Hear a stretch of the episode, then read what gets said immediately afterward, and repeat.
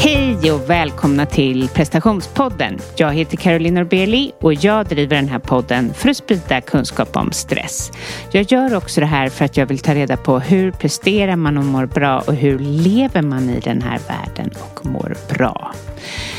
Eh, prestationspodden har ett nyhetsbrev så är du intresserad av att eh, få mina gästers bästa tips så signa upp på carolinorbeli.com. Jag sitter på Yogamanna, Danderydsgatan och har haft tre fantastiska kunder precis. Eh, jag är både trött och lycklig för jag har precis, eller igår kom jag hem ifrån Mauritius. Och ni som är nya lyssnare kanske tror att det här är någonting jag gör ofta men då kan jag säga att det, så är det inte. Jag jag, eh, det här var väldigt stort för mig att åka på en sån här resa överhuvudtaget. Och eh, när jag, eh, det var nämligen så under de här senaste åren så har det varit i min bekantskapskrets en hel del eh, ja, självmord. Alltså folk har dött, alltså unga människor. Och folk har, eller folk och några som har blivit sjuka. Och det har gett mig det är som att livet har knackat på min dörr och bara säger Hallå Caroline, vad är det du vill? Jag, jag är väldigt, har ju lätt för mig att veta vad jag vill med mitt jobb, med min podd, med min, mina kunder och håller på med den här kursen och mina yogaretreats men jag är inte lika bra när det gäller min fritid faktiskt. Då lutar jag mig ganska mycket på min man och låter honom bestämma vilket då resulterar att vi åker skidor. Och det är inget fel på det, jag älskar det. Men jag kände bara att jag behöver sol. Och så när jag skulle boka den här resan så utvecklades liksom från att jag kan åka någonstans bara i sol till att nej, jag ska faktiskt åka någonstans där som jag lite drömt om. Så började vi titta på det och sen jag bokade den här resan så blev det så otroligt energi. Alltså, jag gav mig sån energi. En, en någon slags lycka av att jag tog tag i det. Och nu är det inte så att jag vill göra reklam att alla måste boka någon slags resa utan det jag vill eh, sprida är väl att eh, vikten av att börja lyssna till vad man själv vill och hur stort det kan vara när man gör det, när man inte bara följer utan väljer och gör. Och så var det för mig nu. Så det har varit en lyckokänsla sedan den dagen jag bokade och jag har känt mig så stolt över mig själv. Och Eh, nu i alla fall så var vi ju där och det var otroligt. Eh, vi badade med delfiner och vi var red på stränder och ja, det var ja, bättre än vad jag någonsin kunde tänka mig. Men det är också helt fascinerande med människorna som det, dessutom så är det flera religioner på ön som lever vid sida eh, sida vid sida med varandra och liksom respektera varandra och det känns, eh, det känns så fredligt och eh, väldigt eh, människorna de känns ju det är så lugna och en, ja, man vet ju och ser att det är väldigt fattigt men deras ögon glittrar. Och de som bodde på hotellets ögon kanske glittrade av att vara där just då. Men man vet, men det är ju fascinerande att, att eh, vad är det som gör att de där, där de bor är så lyckliga naturligt? Mm, är det att vi har för mycket? De har en strävan, en annan typ av strävan, en naturlig strävan. Eller är det solen? Eller det är kombination. Eh, men att vara närvarande eller liksom deras närvaro eh, gör ju så mycket. Man blir så glad av eh, till en början så kunde jag sitta och ni vet när man kommer dit lite rastlös på ett sätt och inte van vid att det kan ta en halvtimme att få in eh, ett glas vatten men, men också så gjorde satt jag där med ett leende. Att det inte var, är som här i Stockholm i alla fall, att det är väldigt... Allting görs med fart och att det inbjuder till fart.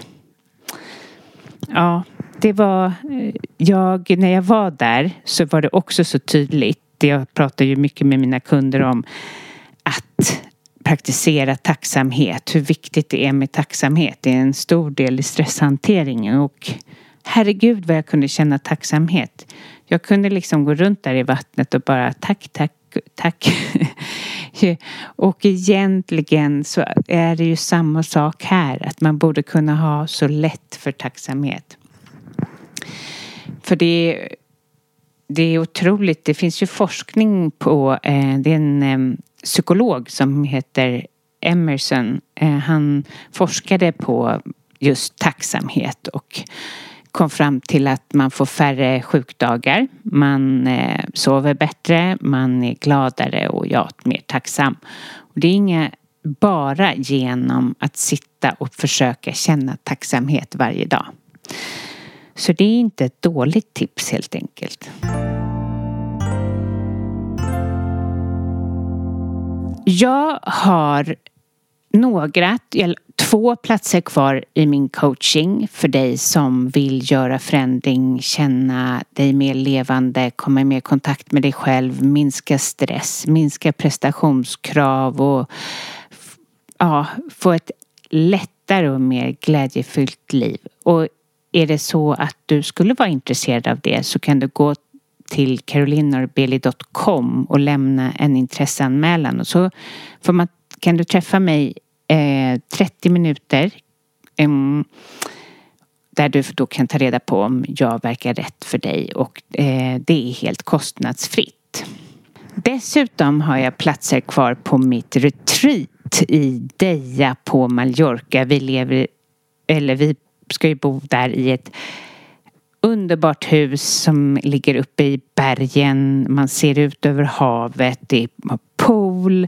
Eh, vi yogar under eh, palmerna och vi får eh, mat lagad av en kock och vi vandrar och vi mediterar och det ska bli helt underbart. Så anmäl dig på, eller gör en intresseanmälan på carolinorbeli.com. Mom deserves the best, and there's no better place to shop for Mother's Day than Whole Foods Market. They're your destination for unbeatable savings, from premium gifts to show-stopping flowers and irresistible desserts. Start by saving 33% with Prime on all body care and candles. Then get a 15-stem bunch of tulips for just $9.99 each with Prime. Round out Mom's menu with festive rosé, irresistible berry chantilly cake, and more special treats. Come celebrate Mother's Day at Whole Foods Market. Hey, it's Ryan Reynolds, and I'm here with Keith, co star of my upcoming film, If, only in theaters, May 17th. Do you want to tell people the big news? All right, I'll do it. Sign up now and you'll get unlimited for $15 a month in six months of Paramount Plus Essential Plan on us. Mintmobile.com slash switch. Upfront payment of $45 equivalent to $15 per month. Unlimited over 40 gigabytes per month. Face lower speeds. Videos at 480p. Active Mint customers by 531.24 get six months of Paramount Plus Essential Plan. Auto renews after six months. Offer ends May 31st, 2024. Separate Paramount Plus registration required. Terms and conditions apply if rated PG. A lot can happen in three years. Like a chatbot may be your new best friend. But what won't change? Needing health insurance. United Healthcare Tri-Term Medical Plans, underwritten by Golden Rule Insurance Company, offer flexible, budget-friendly coverage that lasts nearly three years in some states. Learn more at uh1.com. There's never been a faster or easier way to start your weight loss journey than with PlushCare. PlushCare accepts most insurance plans and gives you online access to board-certified physicians who can prescribe FDA-approved weight loss medications like Wigovi and Zepbound for those who qualify. Take charge of your health and speak with a board-certified physician about a weight loss plan that's right for you. Get started today at plushcare.com slash weight loss. That's plushcare.com slash weight loss. plushcare.com slash weight loss.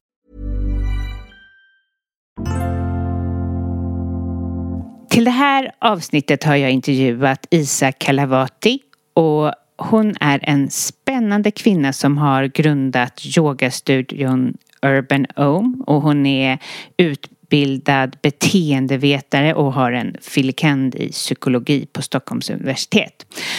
Och hon har gjort många mera intressanta saker som ni kommer få höra om i det här avsnittet. Så lyssna till Isa.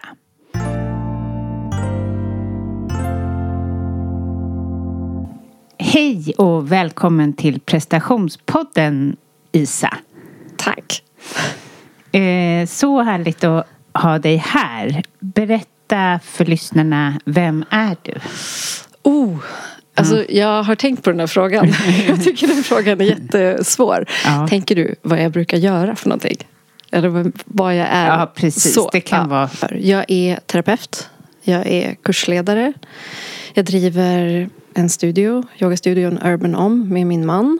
Och ehm, jag har skrivit en bok. Och jag har en dotter. Typ så. Vad härligt. Och eh, berätta, vad för typ av terapeut är du? Hmm. Ja. Vilka, vad, vad, vad svåra, vad svåra frågorna blev på en gång tyckte jag. Vilken typ av terapeut är jag? Jag är inriktad på meditation kan man säga. Så jag har en eh, filkand i psykologi. Jag är steg ett psykoterapeututbildad. Jag har gått somatic experience trauma healing utbildning. Jag har ägnat hela mitt vuxna liv åt att utbilda mig inom terapi. Och vad man kan säga är väl att jag jobbar dels som samtalsterapeut och eh, som kursledare där jag driver gruppprocesser. Så, men jag, har ingen, kan inte, jag kan inte säga så här, jag är den här typen av Nej. terapeut. Utan det är Men mycket när lösare folk än så. kommer till dig, vad, vad brukar det vara för personer som... Alltså, vad är det för problem? Oh, det kan vara allt. Allt, ja. Det kan vara allt från att ha varit med om ett trauma. Vilket inte jag, det, jag skulle inte säga att det är min specialitet men jag kan absolut jobba med det. Men kanske mest att man kämpar med jobbiga negativa tankar. Eh, prestation, krav. Eh, att man inte riktigt hittar hem i sig själv. Att man har jobbigt i en relation. Alltså det kan ju vara ja precis allting. vad som helst. Ja. Men jag vet att du själv har gjort en resa. Eh, och det behöver man ju ha gjort när man ska jobba med människor. Men när började det för dig? Mm. Ja, det började när jag var 17 år. Ehm, min mamma var deprimerad när jag var liten. Eh, väldigt deprimerad. Och jag var ganska mycket själv med henne när hon var det. Så jag tänker att redan där så lärde jag mig vissa skills som jag har haft nytta av senare i livet. Alltså Ja. det är ju ett barn som får vara med en förälder som inte mår bra, av vilken anledning det än är, lär sig ju att bli lyhörd och att ha tentakler för andra människors behov. Ehm, men hon tog sig till Mullingstorp när hon var i 50-årsåldern. Mullingstorp, eh, vad är det för någonting? Det var, jag tror inte Mullingstorp finns kvar längre. Nej. Det var en kursgård eh, som startades av en man som heter Bengt Stern. Och han hade väl gjort ett hopkok av alla möjliga olika terapier. Eh, vet inte riktigt, han kallar dem möt dig själv kurser. Och det är bland det mest radikala jag någonsin har gjort. Fast jag har gjort massor av grejer sedan dess. Men det var ganska hardcore. Och fant- alltså fantastiskt på jättemånga sätt. Men också jätteutmanande. Men min mamma åkte dit för att hon fick en känsla av att det var det enda som skulle kunna hjälpa henne. Och frågade mig som 17-åring innan hon åkte dit. Vill inte du också åka? Du vet som mammor är. Och jag bara nej, usch, varför då? Vad ska jag dit och göra? Men så kom min mamma hem eh, därifrån och det var som att innan jag ens såg henne, bara hon kom in genom dörren så kände jag att någonting hade hänt med henne. Jag bara kände det i luften. Det var som att någonting slog an in i mig. Och då, jag bestämde mig på en gång. Jag vill också åka dit. Jag bara visste att det var något med det. Så det gjorde jag. Och det var en sex dagars process där man åt väldigt lite. Man gick igenom födelseövning, dödsövningar, allt, jättemycket väldigt ehm, konfronterande eh, övningar. Men för mig var, var det som var absolut viktigast var att jag fick ett utrymme att känna. Jag hade varit väldigt avstängd känslomässigt och helt plötsligt så fanns det människor där, vuxna människor som höll hade ett hållande. Och i det hållandet så kom mina känslor tillbaka. Så jag fick gråta massor. Och sen, kunde, sen, var jag, sen var jag hooked. Därför att jag är en nyfiken människa. Jag ville bara lära mig mer. Jag ville veta allt. Mm. Så där började min resa. Så jag gick allt jag kunde gå där och sen fortsatte jag ut i världen. Vad spännande. Och just det, du, då reste du till och med till Indien. Mm. Det gjorde jag. jag. Men det var, nu ska vi se här, jag var 17 då. Ja, jag var kanske 19, jag gick ut gymnasiet och sen så var jag på en fest hemma hos dem som på den tiden hade tidningen Hälsa. Per och Monica Frisk. Ja, vad roligt att de hette just ja, Frisk. det namnet. ja. uh, och Per Frisk uh, de, hade, de har en son som var i samma ålder som mig och ville jättegärna att han skulle ge sig iväg på en inre resa uh, och få lära känna sig själv. Och vi började prata, han, Per och jag, pappan alltså, och eh, han slog vad med Han sa om du får med dig min son till Indien för att gå lite sådana kurser eh, då betalar jag din resa. Så jag fick med mig Max och vi åkte till Indien och eh, var där i en månad tillsammans eh, och på ett ashram och gick massa kurser och lärde oss massa spännande saker. Eh, så det, jag åkte dit när jag var 19 år själv till min mammas stora fasa kan jag säga. Hon tyckte det var jättejobbigt. Men eh, otroligt ändå att du liksom så starkt gick den där vägen. Mm. Och det är som nästan, alltså som någon annan kanske gick, gjorde en karriär så, så gjorde, gick ju du in i det här på, på ditt sätt då. Det känns som ett kall lite grann, mm. eller hur? Ja. ja, jag har kanske försökt ta mig åt andra håll men det har inte livet velat kan vi säga. Utan jag, det har verkligen varit en, ja, men en väldigt klar väg att gå. Jag har inte gjort så mycket annat i mitt liv än att jobba med människor och vara med i sådana här processer och lära mig om andra människor och om livet. Mm. Ja. Men, och dina föräldrar, är det så att de startade Bara Vara? Min mamma startade mamma. Bara. Ja. Och så det, ja. min, mamma start, min mamma träffade Lars, mm. eh, hennes man, på Mullingstorp. Ja. Och tror väl inte, eller de, jag vet, de hade inte några tankar på att starta något eget ställe själva. Men de gick en utbildning i Danmark där de träffade massor av terapeuter från olika länder och tyckte att de här terapeuterna var så fantastiska. Och kände så här, gud det här har gett oss så mycket det har gett oss så mycket. Vi vill, vi vill att andra människor ska få ta del av det här. Så de bjöd in, jag tror bjöd in två terapeuter till ett hus i Vikabyn som de hade köpt. Och det blev jättepopulärt på en gång. Så då började vi starta egna kurser där eh, med i egen regi. Och det, jag tror vi hade första året kanske fem kurser.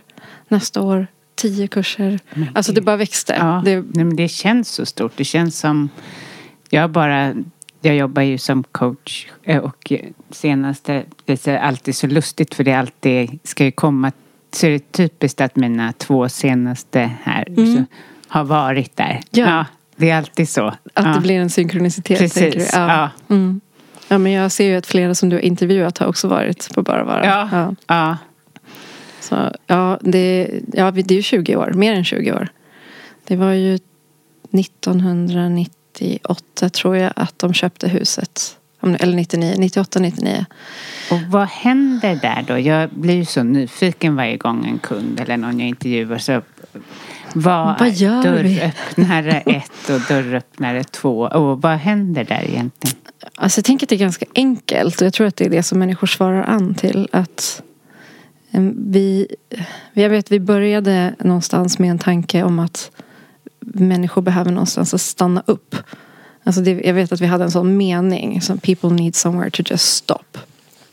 Och att, att få vara i tystnad. Att få höra sina egna tankar. Att få börja känna sina egna känslor. Jag tänker att vi går så snabbt genom livet utan att reflektera kanske så mycket. Hur mår jag? Vad behöver jag? Vad känner jag? Vad vill jag? Vem är jag? Mm. Utan att vi hamnar liksom efter skolan så hamnar vi i en folla av vad som förväntas av oss, vad andra tycker och tänker att vi borde göra. Ja men du vet, mm. prestation och sånt. Och att människor, de som kommer till Bara Vara är ju oftast människor som har gjort en livsresa. Karriär, hem, barn, vet allt det man ska göra och sen tänker de, eller känner de att det är något som fattas. Någonting, eh, jag behöver något mer. Eller att folk har varit med om sjukdomar eller kanske att de har varit med om olyckor som också fått dem att vakna till. Och nu för tiden är det också så här min man har varit där, min fru har varit där, min, mm. mitt barn har varit där, mina mm. föräldrar har varit där. Det, har ju, det sprider sig i, i familjer att man vill komma dit. Men hur länge är man där? På dörröppnare ett är man där i fyra dagar. På dörröppnare två är man där i fem dagar. Och dörröppnare ett handlar, det är, jätte, jätteenkelt. Vi an, man andas. Eh, man får dela med sig av sin historia. Vad har jag varit med om? Mm. Man får se att vi är så lika.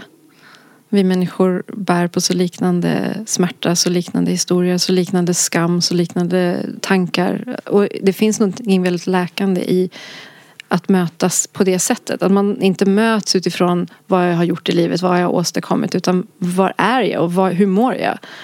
Och man får röra på kroppen. För vi, vi rör ju på kroppen men vi är väldigt sällan i vår kropp. Alltså jag tänker att man inte är så connectad med hur kroppen mår och hur den känns. Och när man väl gör det, när man får kontakt med kroppen så kommer känslorna oftast av sig självt. Bara vi börjar ta några djupare andetag så händer det ju saker. Det tänker jag att, det vet du. Ja, verkligen. Ja.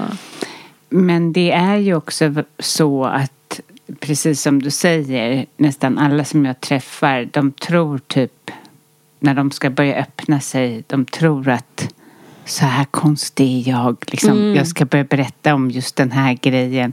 Men ja, som för mig då som har träffat hundratals människor så blir det som att Ja. ja, ja, eller inte så konstigt. Det, det här är helt normalt. Och det är det som, ja precis, den skiftningen. Om vi alla kunde skifta det. Mm. Eh, och man kan ju gå ut och in i den känslan. Mm. Ja. If you're looking for plump lips that last, you need to know about Juvederm lip fillers. With Juvederm Volbella XC and Juvederm Ultra XC, your lip look, whether it's subtle or bold, can last up to one full year with optimal treatment and no additional maintenance. Find a licensed specialist and see if it's right for you at juvederm.com today. That's J U V E D E R M.com. Add fullness to lips in adults over 21 with Juvederm Volbella XC or Juvederm Ultra XC. Do not use if you have severe allergies or a history of severe allergic reactions, or if you're allergic to lidocaine or the proteins used in Juvederm. Tell your doctor if you have a history of scarring or taking medicines that decrease the body's immune response or that can prolong bleeding. Common side effects include injection site redness, swelling, pain, tenderness, firmness, lumps, bumps, bruising, discoloration, or itching. As with all fillers, there's a rare risk of unintentional injection into a blood vessel, which can cause vision abnormalities, blindness, stroke, temporary scabs, or scarring. For full important safety information, visit juvederm.com. Ever catch yourself eating the same flavorless dinner three days in a row? Dreaming of something better? Well, HelloFresh is your guilt-free dream come true, baby. It's me, Gigi Palmer. Let's wake up those taste buds with hot, juicy pecan-crusted chicken or garlic butter shrimp scampi. Mm. Hello Fresh. Stop dreaming of all the delicious possibilities and dig in at HelloFresh.com. Let's get this dinner party started. Hey, Dave. Yeah, Randy. Since we founded Bombus, we've always said our socks, underwear, and t shirts are super soft. Any new ideas? Maybe sublimely soft. Or disgustingly cozy. Wait, what? I got it. Bombus. Absurdly comfortable essentials for yourself and for those facing homelessness. Because one purchased equals one donated. Wow, did we just write an ad? Yes. Bombas. Big comfort for everyone. Go to bombas.com slash ACAST and use code ACAST for 20% off your first purchase.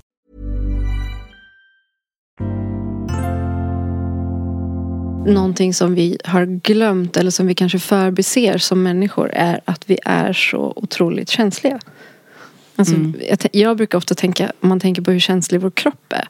Hur känsliga våra fingertoppar är, vår hud. Liksom hur mm. sensibel den är då kan man ju få en känsla av hur känsliga vi är också som väsen. Eller hur, hur, vi påverkas av andra människor, hur vi påverkas av det vi är med om. Det är som att vi vill glömma bort det eller Precis. tycka att det inte är viktigt. Att vi någonsin, ja, nej men det, det är ingen fara eller sådär hela tiden. Så hör man, får jag också höra hela tiden som att nej, nej, men det var inget trauma. Ja, alltså så. Ja. Ja.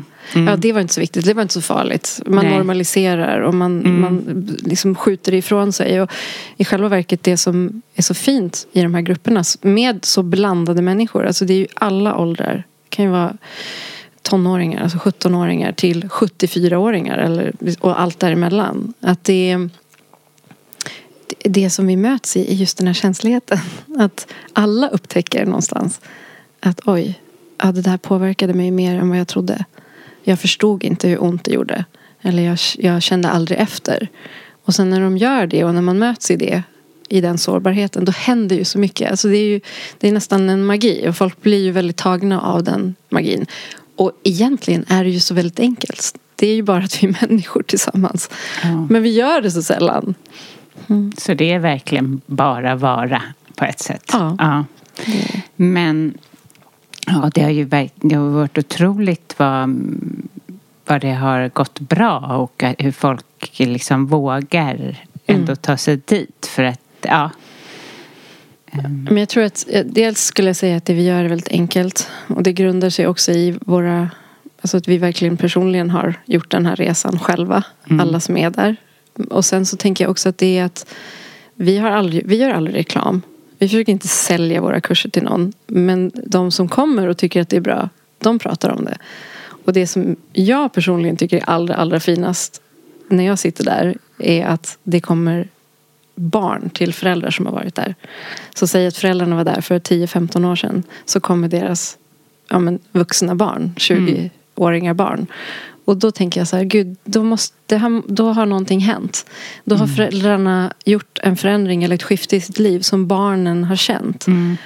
Och det har fått dem att också vilja göra det här. Precis på samma sätt som jag också ville göra den här resan. Men det känns, jag, jag upplever som aldrig ens har varit där men ändå att det finns någon lite stat, alltså de, folk tycker att det är lite coolt ändå att åka dit. Är det så? Jag, Jag jag, tror det för annars skulle de inte prata för att eh, det är inte så många som vill prata om min terapeut eller att folk är lite stängda.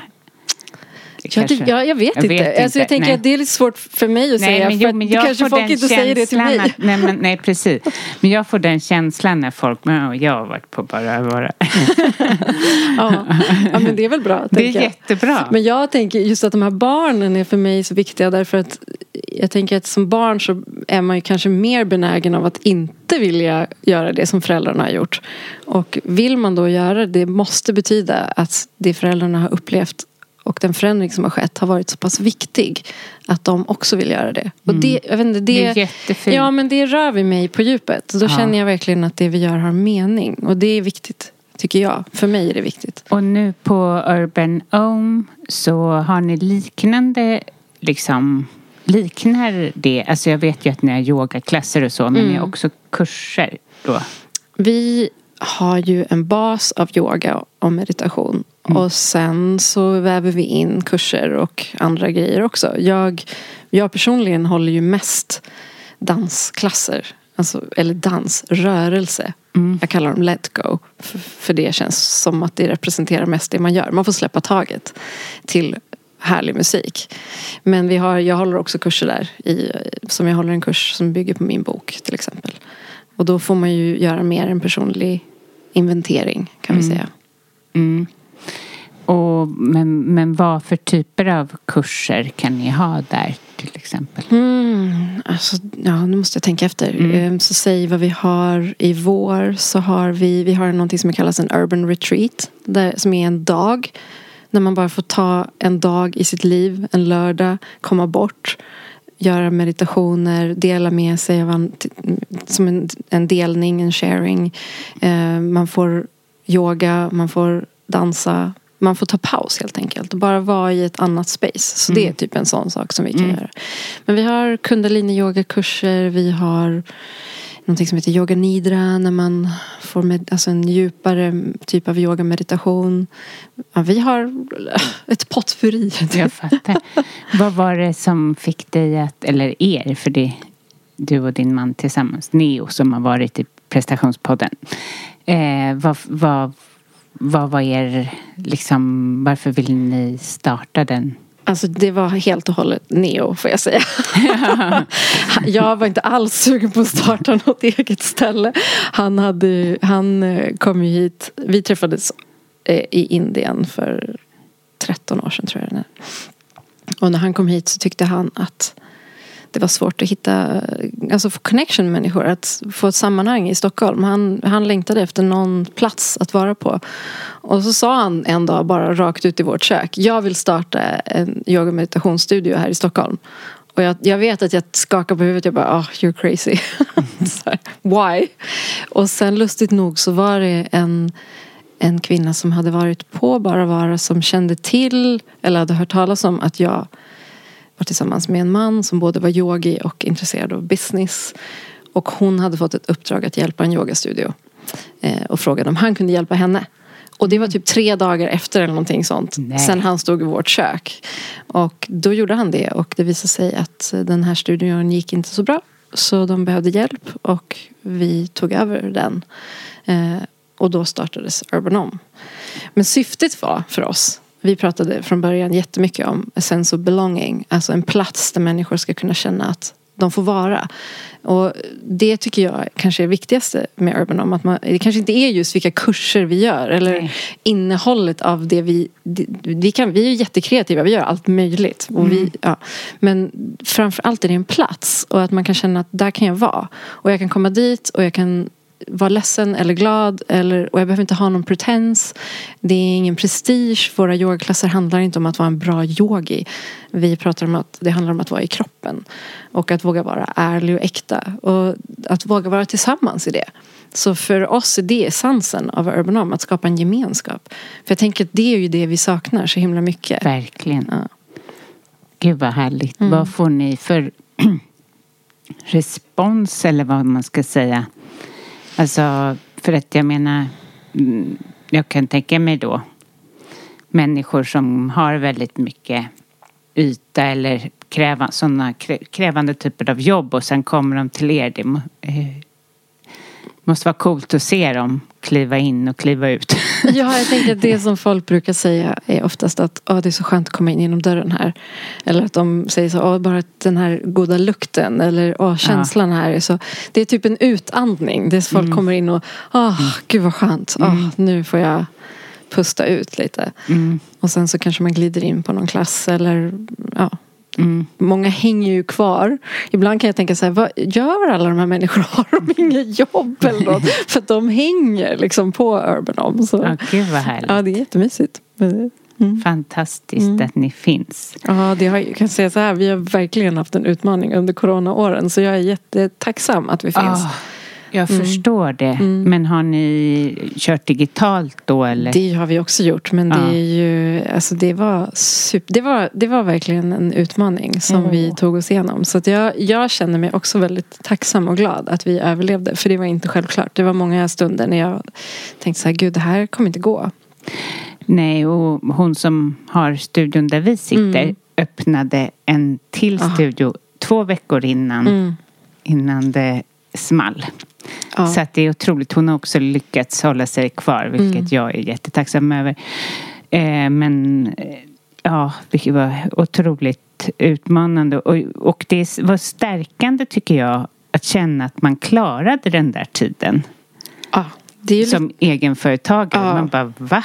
Hur gick det här till? Men det är nästan så att jag inte... Jag, jag har nog precis just börjat landa i känslan av att wow, vi, vi klarade det. Ja, För att det, det, var mm, Det var en touch and go. Oh, shit. Mm. Med anställda ja. och allting. Ja, herregud. Ja. Men så vad, vad har drivit dig till den här utvecklingen? Det har med, eller ja, jag stannar vid frågan. Vad har drivit dig till att utvecklas? Du menar som människa själv? Ja, precis. Hmm. Ja, men jag tror att det är, Jag brukar fråga eh, en av mina första frågor i min bok och som jag också brukar ställa på kurser är Vad kom du hit med för kvaliteter? Alltså vad föddes du med för kvaliteter? För att Jag tänker att vi är inte ett tomt ark utan vi föds ju med en karaktär. Eh, och en av de drag som jag vet att jag alltid haft med mig ända sedan jag var väldigt, väldigt liten är att jag är nyfiken. Så jag tänker att jag har varit nyfiken. Eller jag är nyfiken. Jag är Mm. nyfiken. Jag vill, jag, vill, jag vill förstå. Det är viktigt för mig att, Mm. att, att gräva. Jag tycker att det är roligt. Jag, Ja. Det är ju också därför jag tycker om mitt eget yrke som terapeut. Att få, så här, att få stödja människor i att förstå sig själva. Mm. Och att se.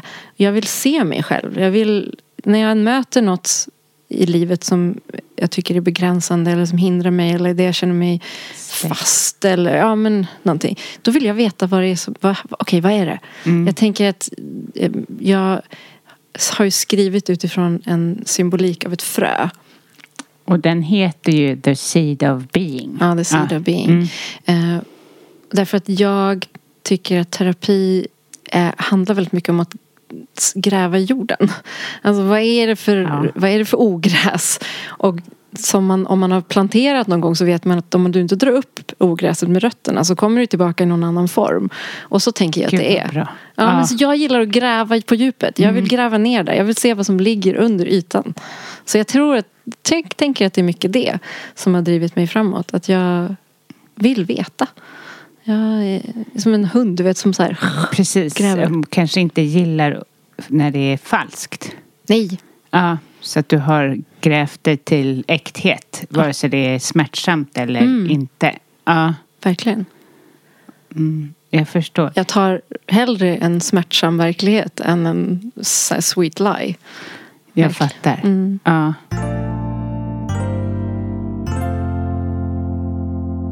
Ja, vi pratade ju lite innan om... Eh, jag skickade frågan till dig.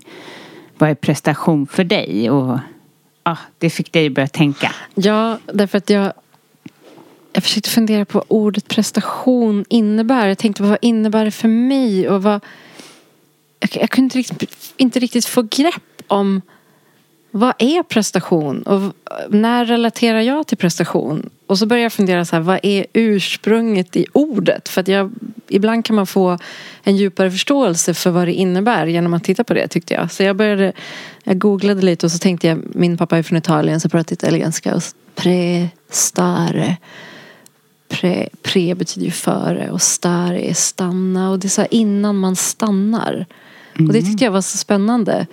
Och sen så betyder ju prestation om man tittar på eh, definitionen att ansvara för eller uträtta eller skapa. Och då tänker jag att då får ordet prestation en helt annan mening för mig. Då handlar det ju om, för för mig när jag tänker på skapande så är det någonting som kommer inifrån, inifrån, inte från mitt huvud. Inte att jag ska så här, nu ska jag åstadkomma något eller nu ska jag bevisa någonting eller ja, få den här berömmen. Utan ett skapande är ju någonting som verkar fram. Någonting som kommer ifrån mitt hjärta eller från min själ. eller Som det här lilla fröet som bara ska födas fram och utvecklas. Och då tyckte jag så här, men då, då kan jag relatera till prestation. Men jag har, och jag förstår ju att prestation betyder någonting helt annat för andra människor kanske. Men för mig så blir det då att, ja, men att, att ta ansvar för en skapelse. Eller att ta ansvar för det jag behöver åstadkomma för att kanske kunna stanna upp. Men eh, eh, ja, och det, låter, det, det, det är verkligen... Ja, men den betydelsen kan man ju ändå känna att det har. Eller hur? Ja. Men, men det som är ger ju att många människor tar ett överansvar för sin prestation. Att det går för långt. Ja, men jag tänker så jag tror inte att de... Jag tänker att det jag ser i mina klienter och hos människor är väl att det man presterar är väl kanske inte oftast från det man innerligt känner utan snarare utifrån det man tänker att jag borde göra.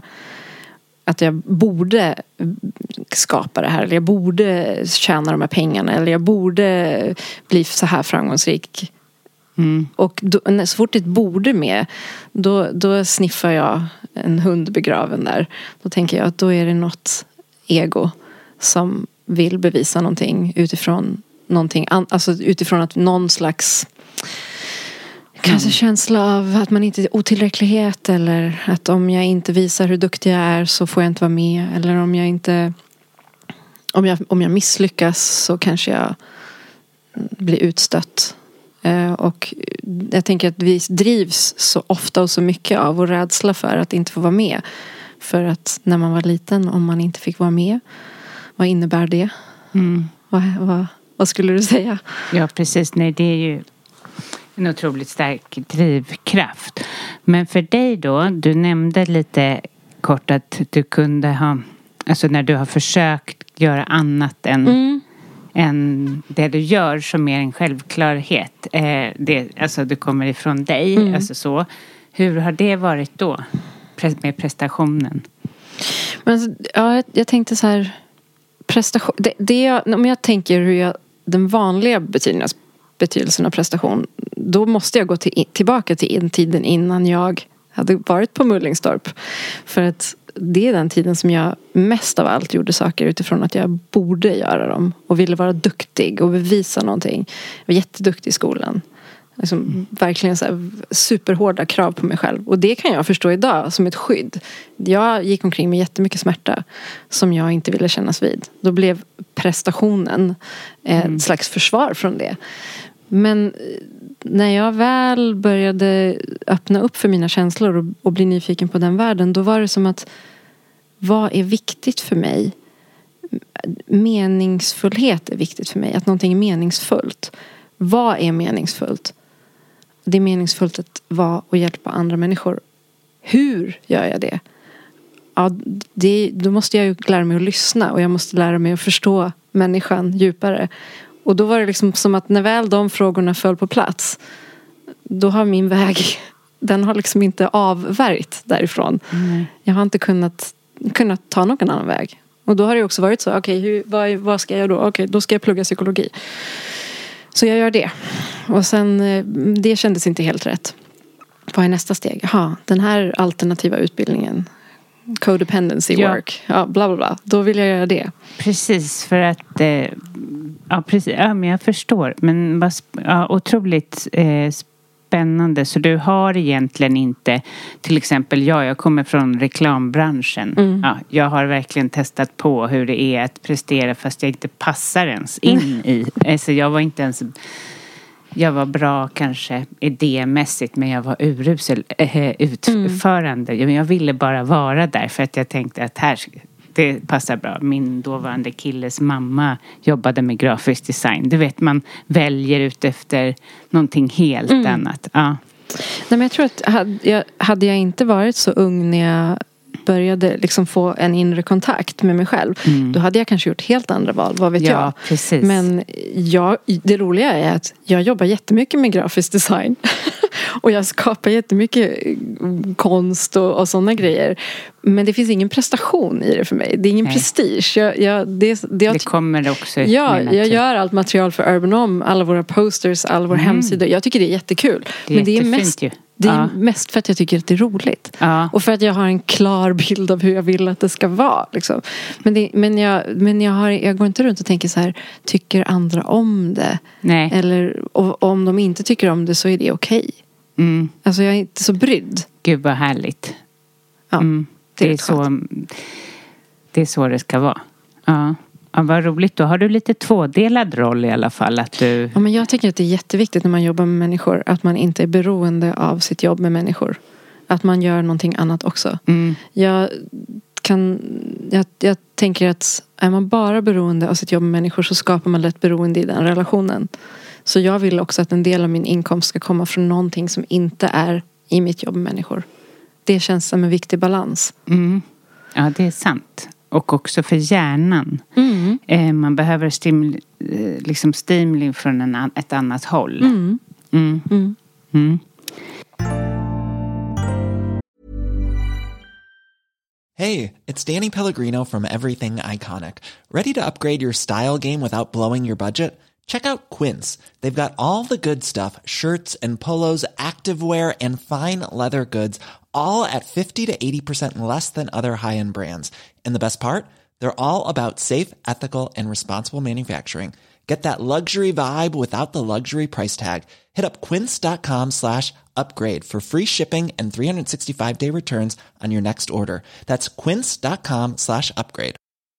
Mom deserves the best, and there's no better place to shop for Mother's Day than Whole Foods Market. They're your destination for unbeatable savings, from premium gifts to show-stopping flowers and irresistible desserts. Start by saving 33% with Prime on all body care and candles. Then get a 15-stem bunch of tulips for just $9.99 each with Prime. Round out Mom's menu with festive rosé, irresistible berry chantilly cake, and more special treats. Come celebrate Mother's Day at Whole Foods Market. Planning for your next trip?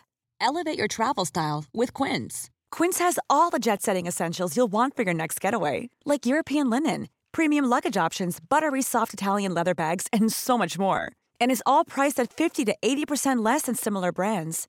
Plus, Quince only works with factories that use safe and ethical manufacturing practices. Pack your bags with high-quality essentials you'll be wearing for vacations to come with Quince. Go to quince.com slash pack for free shipping and 365-day returns.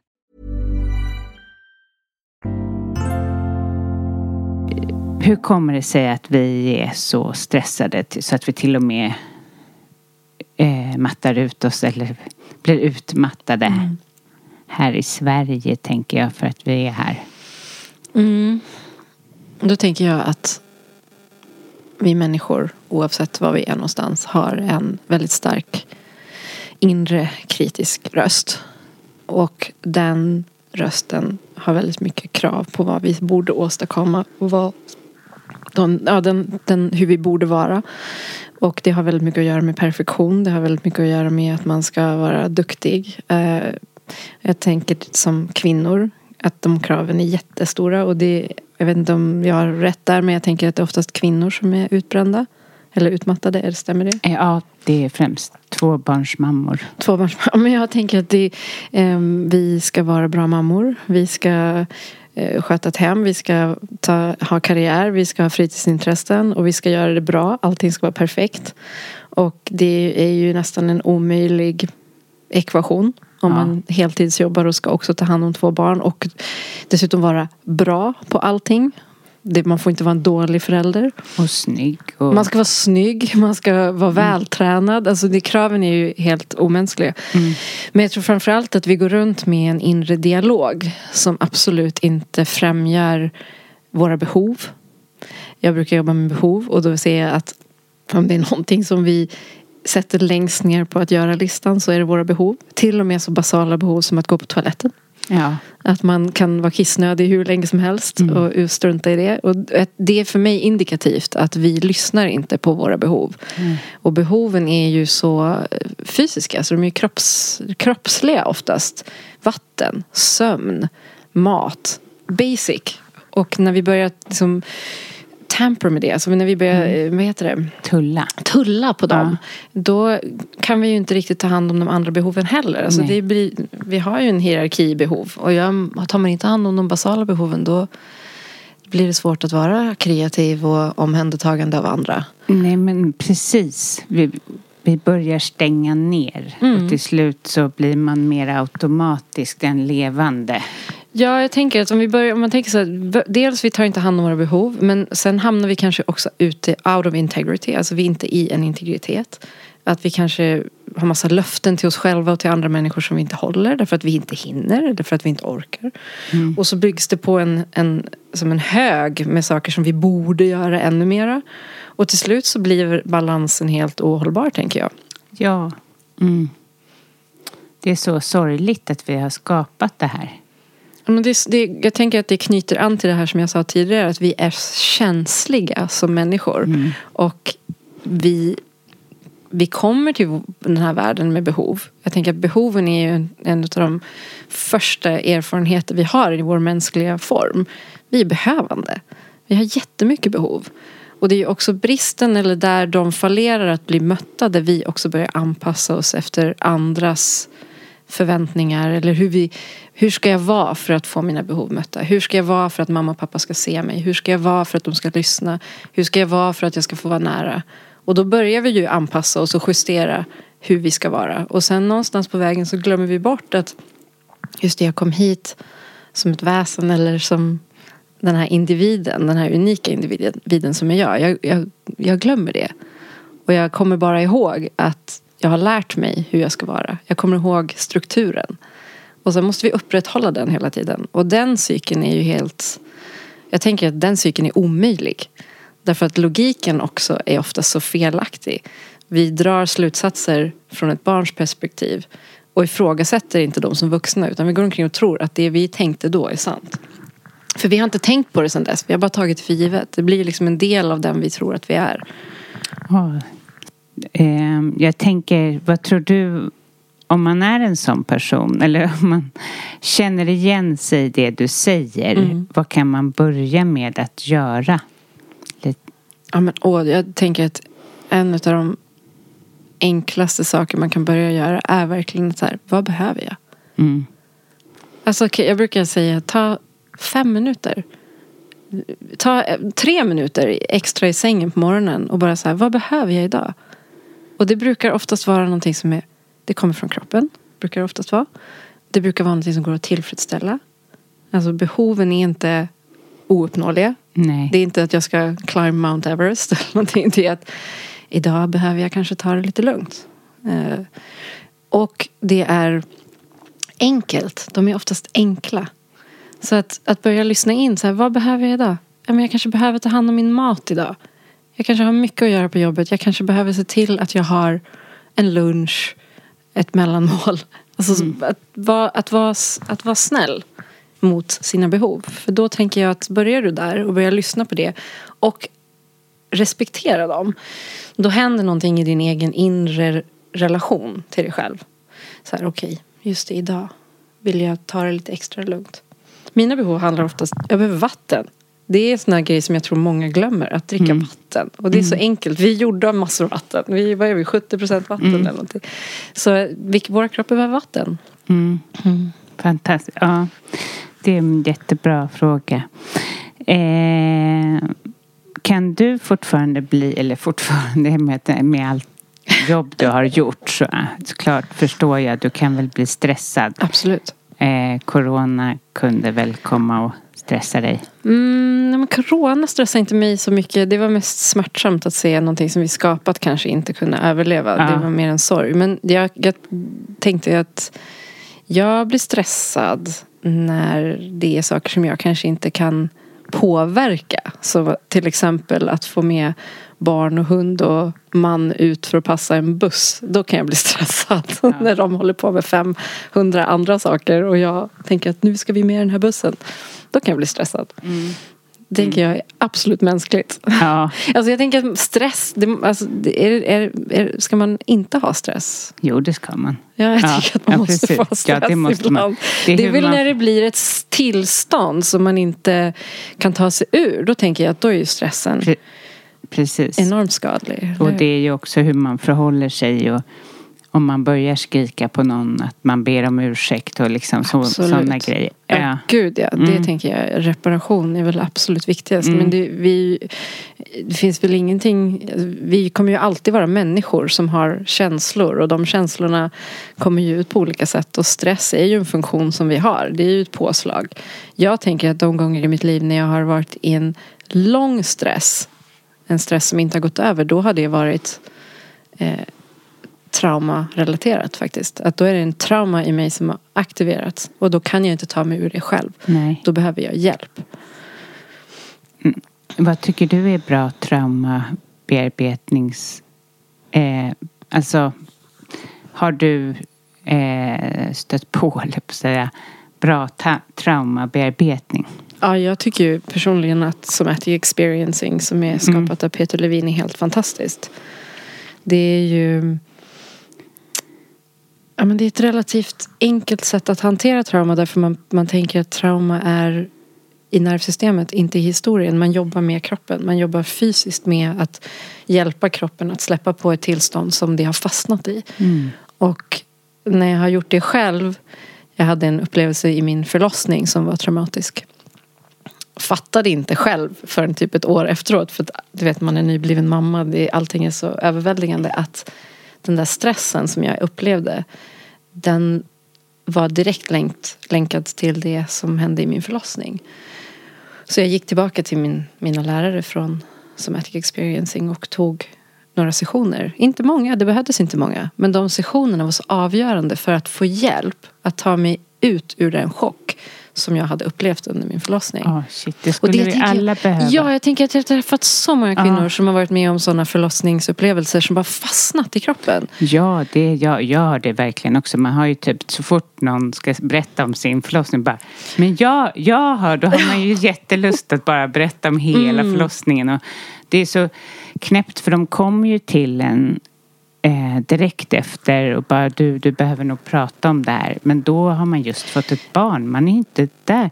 Kom Nej. efter ett halvår och ber mig öppna mig. Då behöver man ju det. Ja, och jag tänker att det är inte ens idealiskt att kanske direkt efter ett trauma bearbeta traumat. Utan man, det är klart att man inte ska vänta för länge. Men man kan ju också behöva få hämta sig.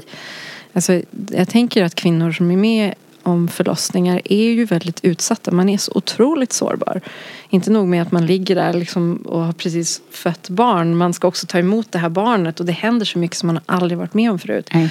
Så det, idealiskt är väl att man kan gå igenom det utan att man fastnar i något trauma. Men händer någonting så är det väl inte helt ovanligt eller konstigt att man kommer i ett tillstånd av chock. Eller Mm. freeze som man Mm. pratar om i traumaspråk. Verkligen. Så jag skulle säga, känner man att man har det så gå, alltså, ta några sessioner. Det är verkligen effektivt. Och Mm. otroligt skönt när det släpper sen. Att man inte behöver gå omkring med den där konstanta stressknuten. Eh, Men berätta lite här eh, om din bok The Seed of Being. Vad, den är superfin och jag ska läsa den så fort jag får chansen. Och, eh, men vad handlar den om? Men den handlar om det. Den är egentligen så bygger den på Dörröppnare 2. Den process som man gör där. Det var ifrån det jag och min kollega som jag jobbar med, Prafol. Vi har utvecklat den under Ja, gud, det är mer än tio år nu. Um, och jobbar just med behov, känslor, den inre kritiken, vi kallar det inner judge, som är den här inre negativa dialogen. Och ehm, skam och skuld. Och hur man faktiskt kan ta sig själv ut ur det. Så att vi inte behöver vara fast i det för alltid och alltid. Så den, är, den, den bygger, jag har lekt med metaforen fröet. Att vi alla kommer till denna värld som ett unikt frö. För det är ju helt mirakulöst när man tänker efter. Ja. Att vi alla människor är helt Ja. unika. Jag tycker Ja. att jag, kan- jag kan inte sluta fascineras av det. Eh, och att man, vad behöver det här fröet? För att inte liksom bara stanna som ett frö som inte utvecklas. Utan ett frö som faktiskt utvecklas till den unika planta eller vad man nu vill kalla det som vi är. Så den är byggd på frågor som man får svara på och fylla i själv i boken. Så att man, den är väldigt interaktiv, lekfull bok som samtidigt går igenom alla de här aspekterna och förklarar utifrån mitt perspektiv och det jag har lärt mig hur vi funkar. Eller hur de här sakerna funkar. Gud vad intressant. Ja, det ser jag verkligen fram emot. Om man vill köpa den här boken, jag kommer ju skriva länken i poddbeskrivningen. Eh, Men hur? Var? Det går bra att köpa. Den finns där man kan beställa böcker i Bokus och Adlibris och eh, även på min hemsida. Eh, När skrev du den? Jag, den har, jag har hållit på med den länge. Jag tror att den har tagit mig sex år nästan. Ja. Jag, har, jag har dels skrivit den men jag har också gjort allt. Den är väldigt, det är mycket bilder i den. Eh, Många collage och ja, men den är väldigt färgglad och eh, lekfull och jag har skapat allt i den. Så att eh, det har tagit mig ett tag att få den klar. Den har liksom fötts fram. Gud, den vad- blev klar i somras och det var roligt för när du frågade den här frågan om stress så sa min man så här, "Ah, you were really stressed this summer about your book. Och jag bara, men alltså då var jag inte stressad. Jag var, jag var uppslukad. Det var faktiskt nästan som att föda barn. Att ge den här boken ett liv. Och jag var helt, jag var, jag var fullkomligt uppslukad av den. Ja. Men han tyckte att jag var stressad. Ja, ja, han fick inte tillräckligt med uppmärksamhet kanske. Kanske. Ja, men gud, jag skulle kunna sitta här och prata med dig. Otroligt, otroligt intressant och så härligt med det ni gör. Mm. Jag är jätteglad att ni finns och ja. ehm, det är väldigt bra för mig när kunderna kommer hit och har gått på Bara Vara. Då har man en plattform att Ja, men det, prata ifrån. ja, och det är väl kanske det man kan säga att det är ett avstamp. En, Mm. Kurserna heter ju dörröppnare. Jag tänker att det är symboliskt väldigt Precis. enkelt så. Att man öppnar en dörr till sig Ja. själv.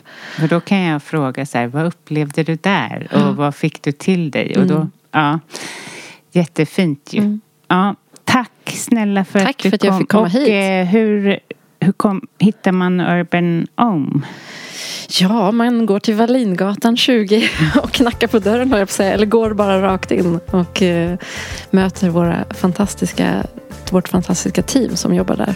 Och så Instagram finns ni på. Absolut. Urban Home. Ja. Ja. Tack, tack. Tack för att du lät mig vara med. Ja. Snälla du som lyssnar. Tycker du om avsnittet eller podden så gå in och lämna en recension på iTunes. Annars skriv till mig på Instagram eller sprid till dina vänner är väl det ändå det bästa. Eh, hur som helst så tack eh, för att du just lyssnar. Det är jag så tacksam över.